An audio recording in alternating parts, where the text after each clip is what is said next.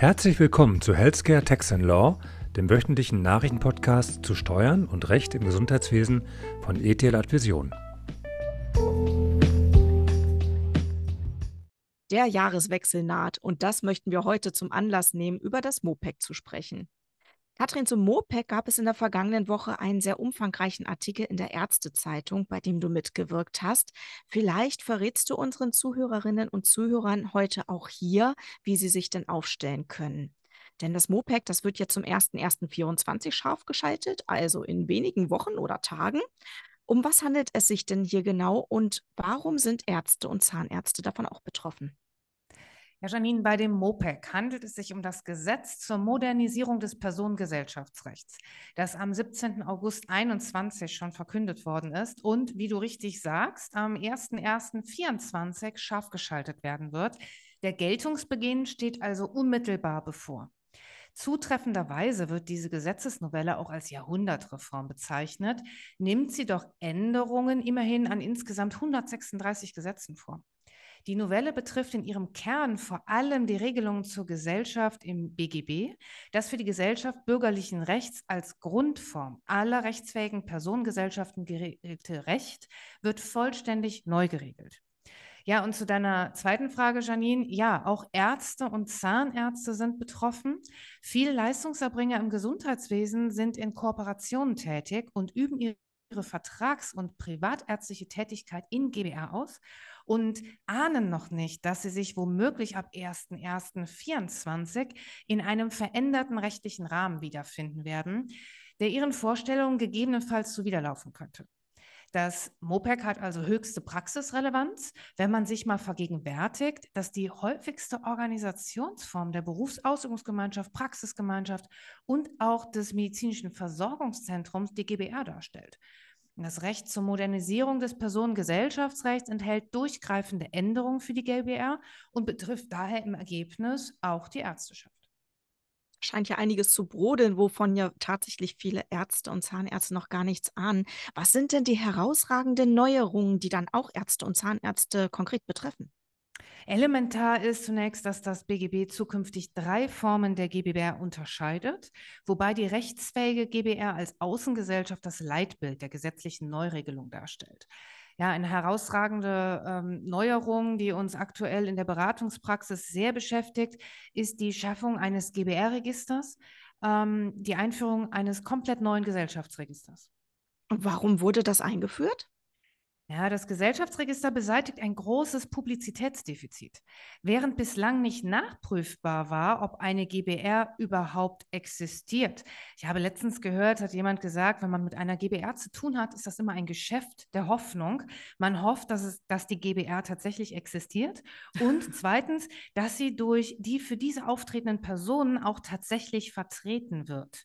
Und ja, dieses Publizitätsdefizit wird dann zukünftig abgeschafft und damit im Ergebnis der Rechtsverkehr geschützt. Und im Falle ihrer Eintragung führt die Gesellschaft so dann die Bezeichnung EGBR. Zwar besteht keine grundsätzliche Pflicht zur Eintragung, es bestehen aber in verschiedener Hinsicht Anreizsteuerungen, ja, die aktuell natürlich Gegenstand der Beratung sind. Weitere Änderungen sind unter anderem die Neuerung, dass die GBR bei Tod und Kündigung nicht mehr aufgelöst wird. Na, wir wissen, ähm, bisher führte der Tod eines Gesellschafters dazu, dass die Gesellschaft aufgelöst wurde, es sei denn, die Gesellschafter hatten im Vertrag eine anderweitige Regelung getroffen. Und das ändert sich jetzt mit dem MOPEC. Weitere Änderungen betreffen unter anderem die Beteiligungsverhältnisse, Stimmkraft des Gesellschafters, die Haftung der Gesellschafter etc. Das ist schon sehr umfassend und das können wir jetzt in diesem Rahmen gar nicht darstellen. Okay, ich verstehe. Ähm, in dem Zusammenhang beziehungsweise zu dem Thema hältst du ja aktuell auch verschiedenste Vorträge. Den äh, Beitrag bei der Ärztezeitung hatte ich ja auch gerade schon erwähnt. Kannst du unseren Zuhörern und Zuhörerinnen denn einen Rat geben, was sie jetzt erlegen sollten? Ja, als Leistungserbringer im Gesundheitswesen, der in GBR tätig ist, sollten Sie Ihren Gesellschaftsvertrag überprüfen lassen, ob dieser MOPEC-konform ist oder aber überarbeitet werden sollte. Ich nenne das ja auch, Janine, äh, Vertragstüv, den ja, man genau. recht schlank halten kann. Und unter uns, wir erkennen das auch recht schnell, ob das ähm, Vertragswerk noch MOOCPAC-konform ist oder nicht. Ich habe hier ein paar Punkte ausgeführt: Tod, Kündigung, Beteiligungsverhältnisse, Stimmkraft, Haftung. Diese Punkte sind unserer Erfahrung nach auch für den Fall, dass es zwischenmenschlich mit den Kollegen nicht mehr so richtig passt, konfliktanfällig und sollten daher zu ihrer Absicherung passend gestaltet werden.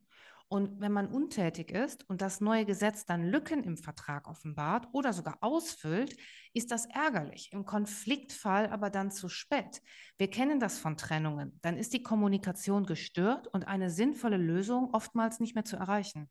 Ja, das ist ja im Privatleben auch nicht anders. ja, ganz genau. Änderungen müssen daher konkretisiert werden, solange es noch läuft.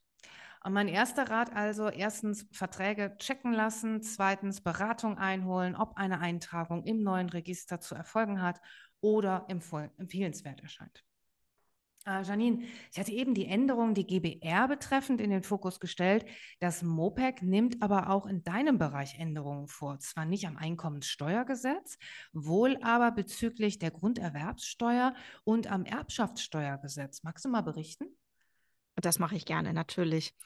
Denn ähm, es fiel tatsächlich erst recht spät auf, dass der Begriff der Gesamthand, der durch das MOPEC ja verändert wird und ähm, weitestgehend bedeutungslos im Zivilrecht wird, im Steuerrecht aber für die Behandlung von Personengesellschaften eine ganz wichtige Rolle spielt.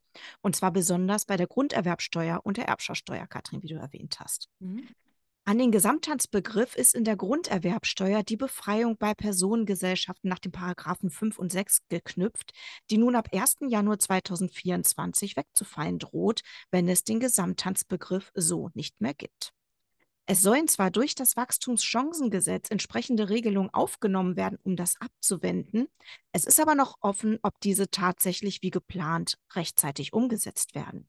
Denn das Wachstumschancengesetz ist noch nicht final beschlossen und aktuell passierte in der Bundesregierung ja auch nicht viel, was weitere Gesetzesvorgaben angeht. Ähm, deswegen müssen wir mal abwarten, ob das denn wirklich wie geplant vor Weihnachten noch verabschiedet wird. Ja, außerdem wird bereits diskutiert, dass ein Verstoß gegen EU-Beihilferecht vorliegen könnte, was eine jahrelange Rechtsunsicherheit auslösen könnte. Es sollte somit bei Grundstücksübertragung gezielt darauf geachtet werden, dass der Steuertatbestand noch im alten Jahr verwirklicht wird, sofern sich ein Notartermin in diesem Jahr noch ermöglichen lässt. Das Wachstumschancengesetz sieht auch eine Ergänzung des Erbschaftssteuergesetzes vor, wonach alle Regelungen des Erbschaftssteuergesetzes, die auf die Gesamthand ab, äh, ab, abgestellt werden, auch weiterhin anwendbar sein sollen. Ja, ich denke, wir müssen jetzt abwarten, was denn bis Weihnachten noch passiert, ob das Wachstumschancengesetz wie geplant verabschiedet wird oder ob ab 01.01.2024 ein rechtlicher Schwebezustand bestehen wird. Eine gute Ergänzung zu unserem Podcast Healthcare Tax and Law ist der wöchentliche gesundheitspolitische Podcast Einblick von Berlin Chemie. In der aktuellen Folge wird unter anderem darüber berichtet, dass Karl Lauterbach Deutschland wieder zum Pharma-Standort Nummer 1 machen möchte. Hören Sie gerne in die Folge rein. Sie finden den Link dazu in den Show Notes.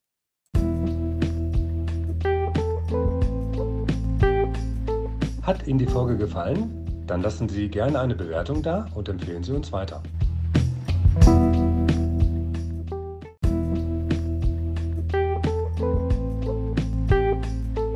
Herzlichen Dank für Ihre Aufmerksamkeit. Wir freuen uns, wenn Sie in der nächsten Woche wieder dabei sind bei Healthcare Tax Law von ETH Vision.